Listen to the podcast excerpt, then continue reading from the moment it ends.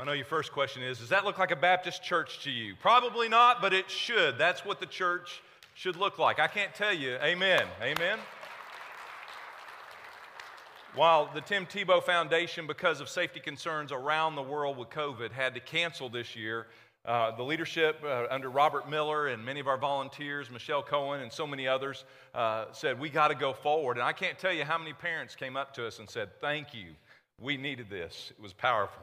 And I'm thankful to be a part of a church that doesn't get all bent out of shape when they reach out to community and when they still have a disco ball hanging in their sanctuary, all right? That's sweet. That's being what we need to be to our community, all right? Well, we're jumping into a study on extraordinary faith. That what you saw in that was the stewardship of grace that we've been talking about. That God has called all of us to not only receive grace and be saved by that grace, but we're stewards of that grace. And that's why we do Night to Shine. That's why we do the ministries we do in Jerusalem, Judea, Samaria, and to the ends of the earth. Because it is our responsibility and it is our privilege to represent the King as his ambassadors in a world that needs to know the Jesus that has changed our lives. We're not called to be just an ordinary group of people doing ordinary church on Sunday morning.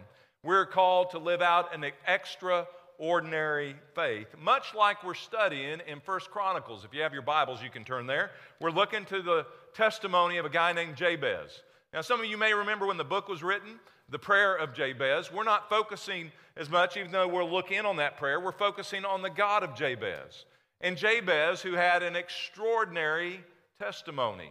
Here are the things we looked at last week. One, he was an honorable man, he was more honorable than his brothers. Uh, that word honorable means to bring glory to. In other words, his life glorified the Lord more than all others that you read about in 1 Chronicles chapter 4 and in the day in which he lived. Not only was he an honorable man, but he was a faithful man. He was a man of great faith. He was a man who understood that the only way he could experience extraordinary was to place his faith in the God of the extraordinary. He was also a prayerful man. He was a man who believed in communicating and dialoguing with God, not just when he was in trouble, and not just when he needed things from God, but just because he had a walk with God. First Chronicles chapter 4, verse 10, we see all of a sudden God putting on the brakes in the midst of this long lineage list of this person who had these kids and was a brother to this person or a sister to this person. And we see all of these names, and then all of a sudden, right in the middle, it stops and a spotlight comes on verse 10. All of a sudden, we see this testimony, this extraordinary testimony of a man named Jabez. What do we learn? Verse 10 Jabez called on the God of Israel, saying, Oh, that you would bless me indeed and enlarge my border, that your hand might be with me, and that you would keep me from harm, and that may not pain me. And God granted him what he requested. As we look at the life, we saw the testimony last week of Jabez and his life. Now we're going to look at his prayer life. And as we look at his prayer life, I think we're going to learn some things uh, from the way he prayed to God. I, I think as you study Scripture, many of the prayers that are recorded and the things that the Apostle Paul would pray for or Jabez would pray for are radically different than the things we're praying for. Our prayer life seems to be strictly confined to this physical realm. And, and we should be praying about things that are going on in our everyday life and things that happen on this planet.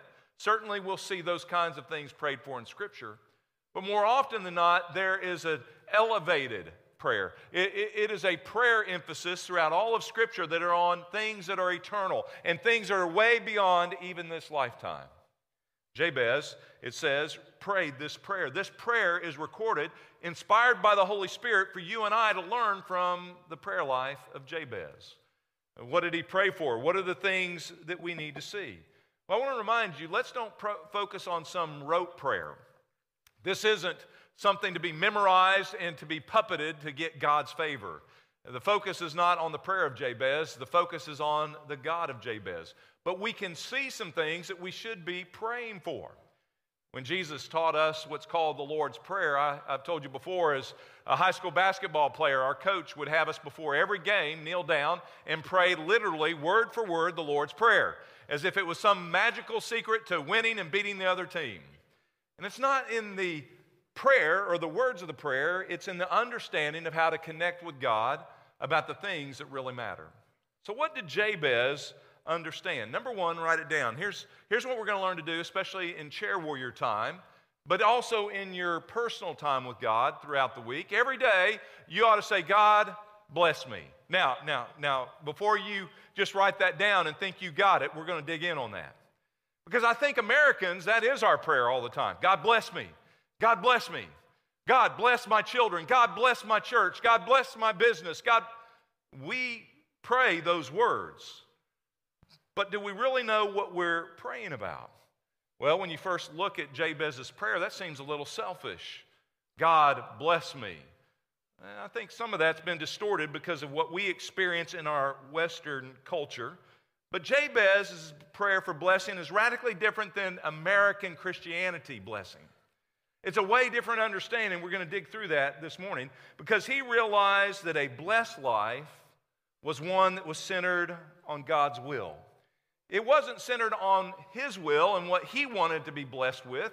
He was actually praying for God's blessing in his life. That word blessed, that word means actually in the Hebrew something radically different than what we call a blessing.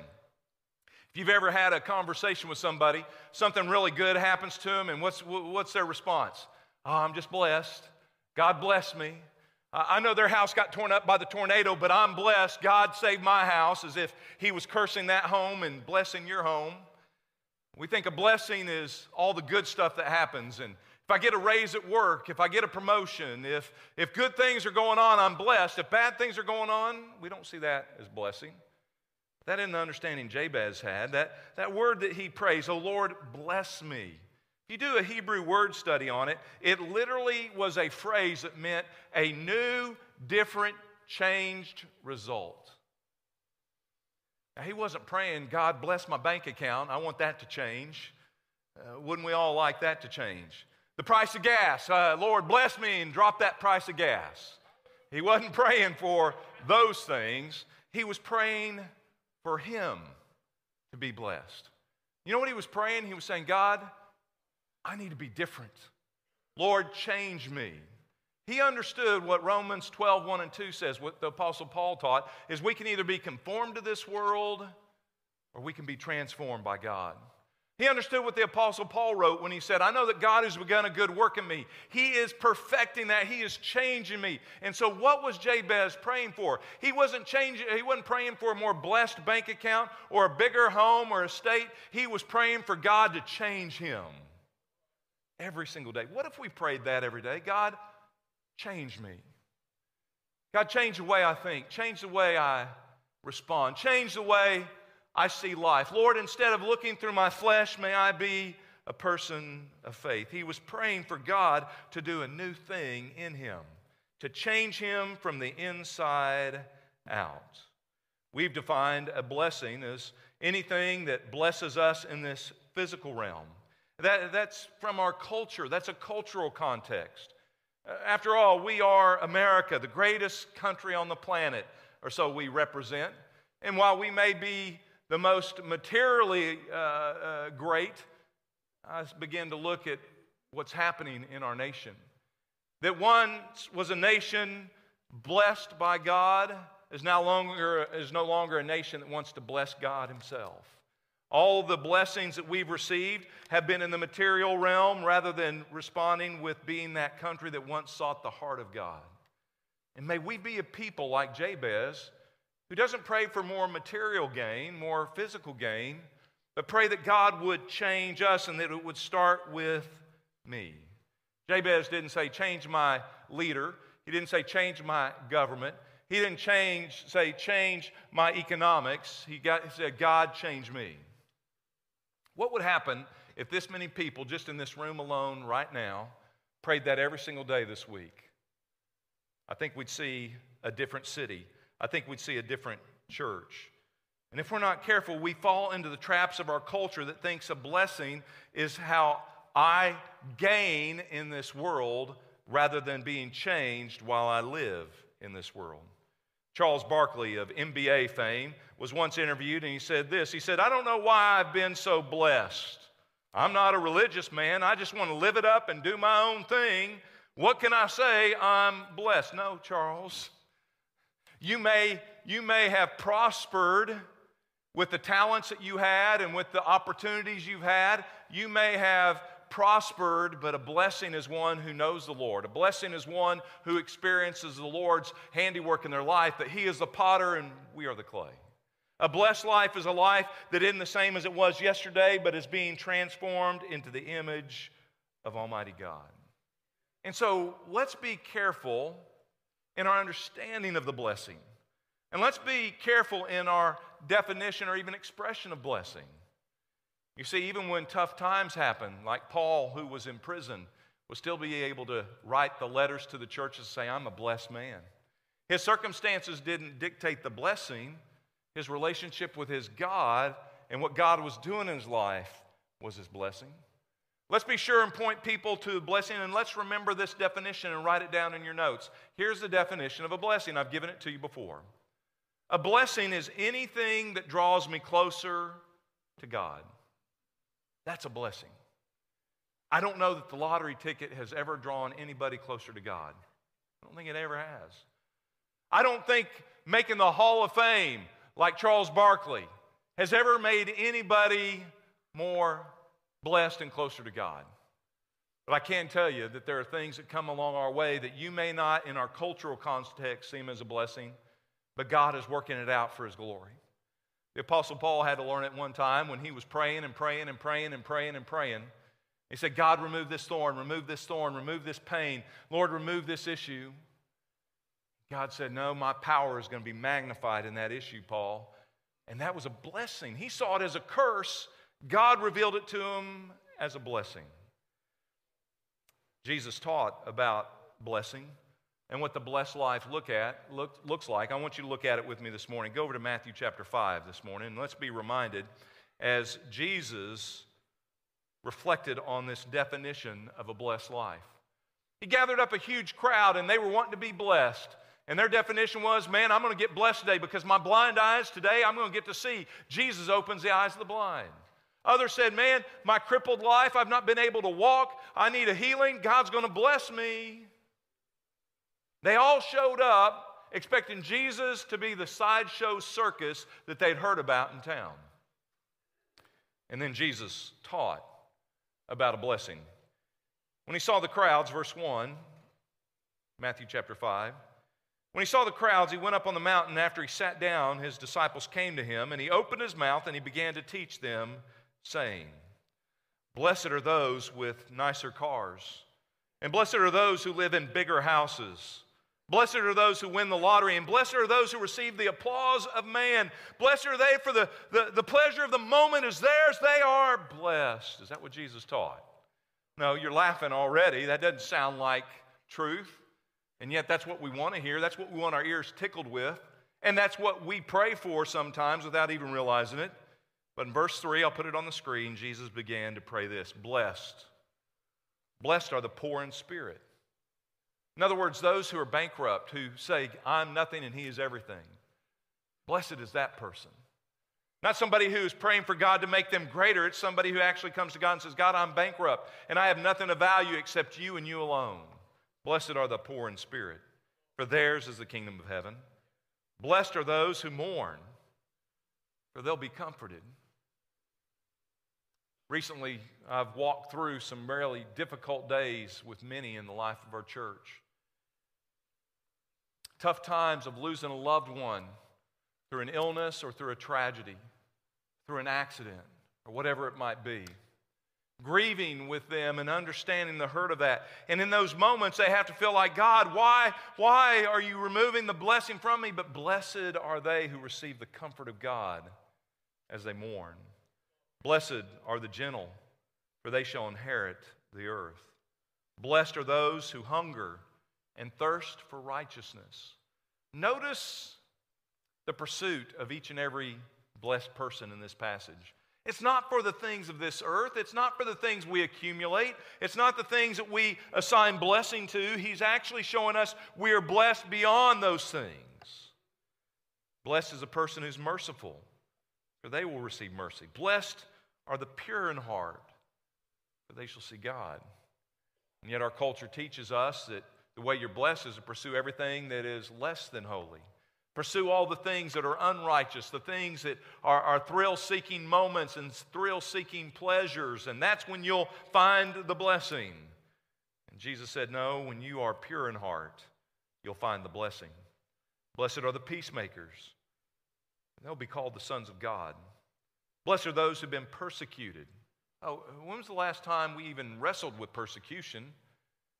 And yet, if we come under attack for our faith, do you see that as a blessing? Blessed are you when people insult you and persecute you and falsely say all kinds of evil against you because of me. Rejoice and be glad, for your reward in heaven is great. Notice the perspective. It isn't about the here and now, it's about the forever with Him. It's about eternity with eternity in mind. And can you imagine all the people in the audience that day that showed up to be blessed? Their definition isn't in there. What they were looking for wasn't there. And what Jesus was reminding them is I, I can give you sight for a lifetime, or I can give you eternal joy. I can bless you for a moment, or I can bless you for all of eternity. I will bless those who are poor in spirit.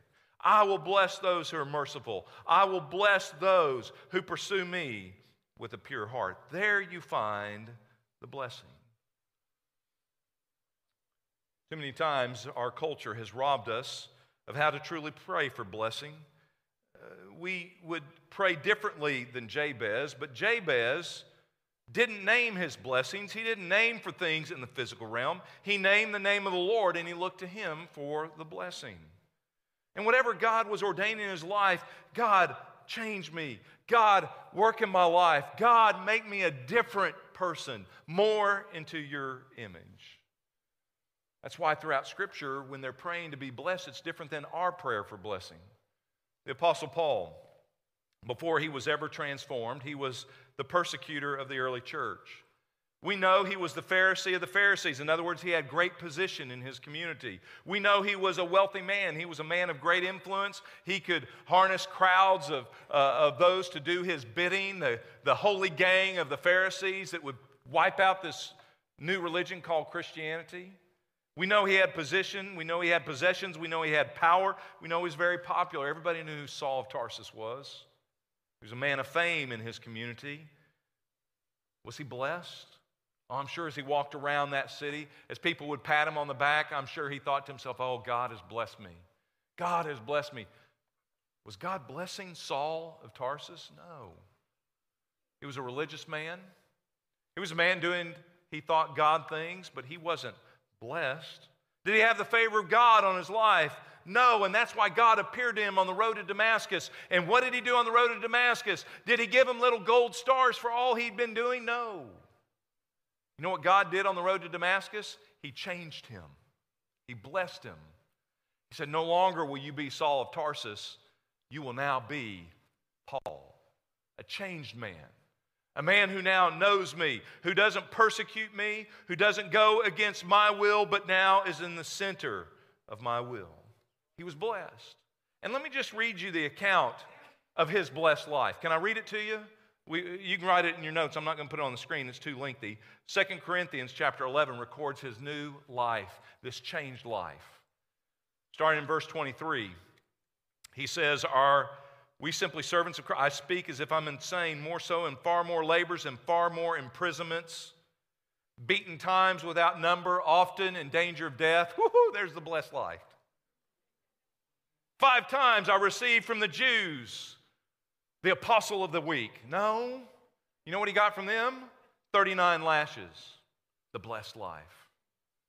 Three times I was beaten with rods. Once I was stoned. Three times I was shipwrecked. A night and a day I've spent in the deep. I've been on frequent journeys and dangers from rivers and dangers from robbers and dangers from countrymen and dangers from the Gentiles, dangers in the city, dangers in the wilderness, dangers on the sea, dangers among false brethren. I'm blessed. I've been in labor and hardship through many sleepless nights and hunger and thirst, often without food, in cold and exposure.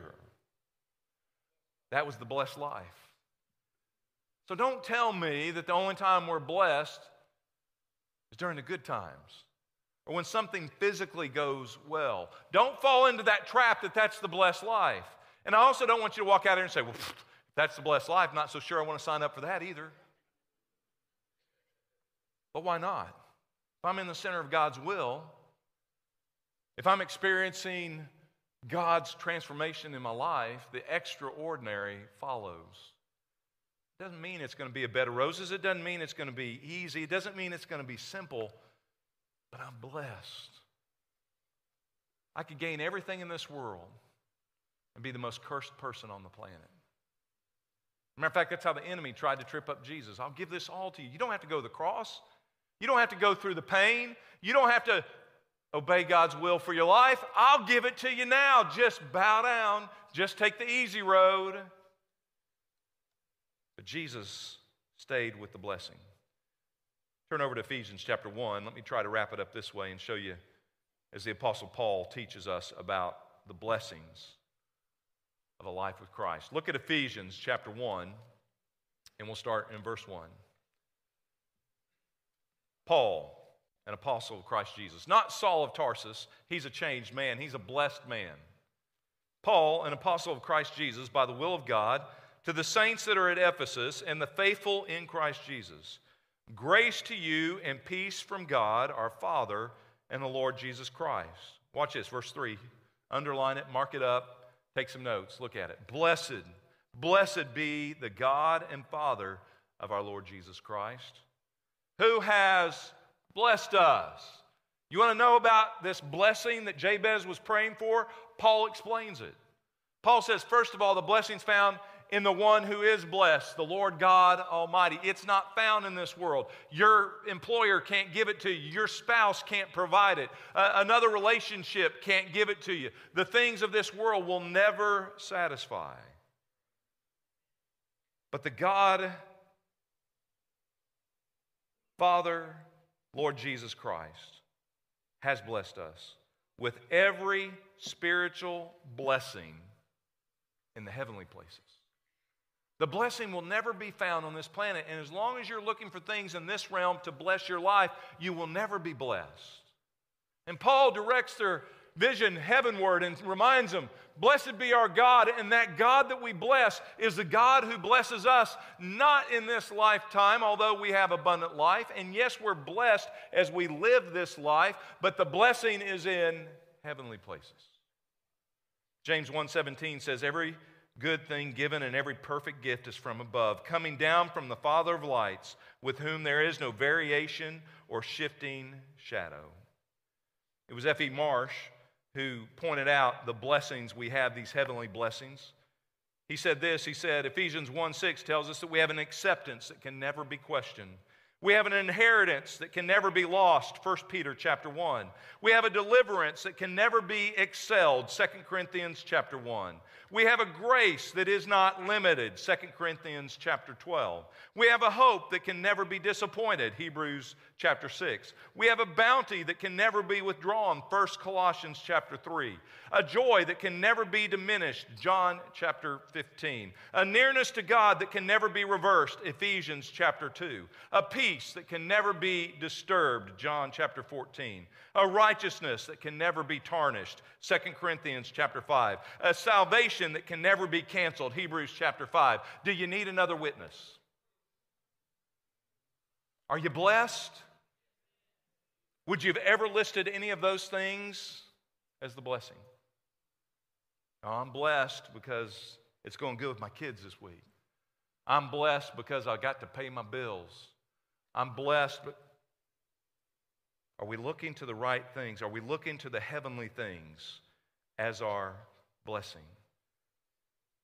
Our blessings are from above, not here on earth. Our blessings come from the God who blesses us by using these things that transform us and change us in the image of Christ. Our blessings in Christ are not only promised, but they are possessed. They're a result of being in Christ. So don't settle for a life of superficial blessing. Don't look to the things like the very first sin that ever happened on this earth. And there, there's Adam and Eve. They are blessed. They're being uh, in the image of God. They were perfect. They walked with God. They had everything in paradise. And yet they looked to this realm. They looked to the things of the physical and they saw something they didn't have and something they wanted so they could be more blessed. And because of that appetite. And because of that desire to get something in this world to bless them more, they became cursed. And the same's happening for us. Every time we look to this tree or that tree or this fruit or this thing, and don't look to God and say, God, bless me.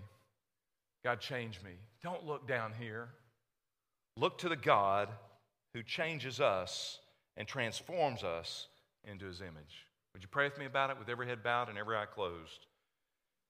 I dare you to pray as Jabez prayed. Don't pray like Americans pray, God bless me. I dare you to pray like Jabez God, bless me. God, bless me, change me. God, produce a different result. Lord, I don't want to be like I was yesterday. I want to be more like you today. Would you be willing to pray that right now? And it could be maybe there's somebody in this room or somebody who's viewing online that all of a sudden realizes, I, I, I thought I was blessed, but I'm not blessed. I don't even know God. I know about Him, but I don't know Him. God changed me. The Bible says that if you would believe in your heart, that you could become a new person in Christ. Uh, he says the old life is wiped away, and He makes you a brand new, different person. No longer dead in your sin, but alive in Christ. Who needs to pray that this morning? Who needs to say, God, save me? And right where you are, it can be that simple. First Chronicles 4.10 is a short prayer. It's nothing fancy. It's simply just saying, God, I need you to change me. God, I'm dead in my sin. And today I turn from my sin and I receive you as my Savior. God, save me. And He will. There are many in this room, you are saved. He's begun a good work in you, but it's been a while since you've cooperated with His transformational process in your life. And maybe today you need to say, God, forgive me for pursuing blessing in this world and not letting you bless me. God, change me, change my mind, change my heart, change my life. That's not for salvation, but that's for transformation. Would you trust God this week to every single day be the potter, to form you into his image moment by moment and day by day? Lord, I pray for each and every person in this room, knowing that you, our high priest, have already been praying each and every one of us through this moment, through this time. As we hear your word, God, may it change us today. May it bless us. The blessing doesn't come from knowing the right facts, it comes from possessing the truth of your word and submitting to the work of you, Holy Spirit. So, God, as we have this time of invitation, this time of response, I pray, Lord, that we would simply let you do your work and transform us into your image. For we ask it in Jesus' name. Amen. Let's stand together.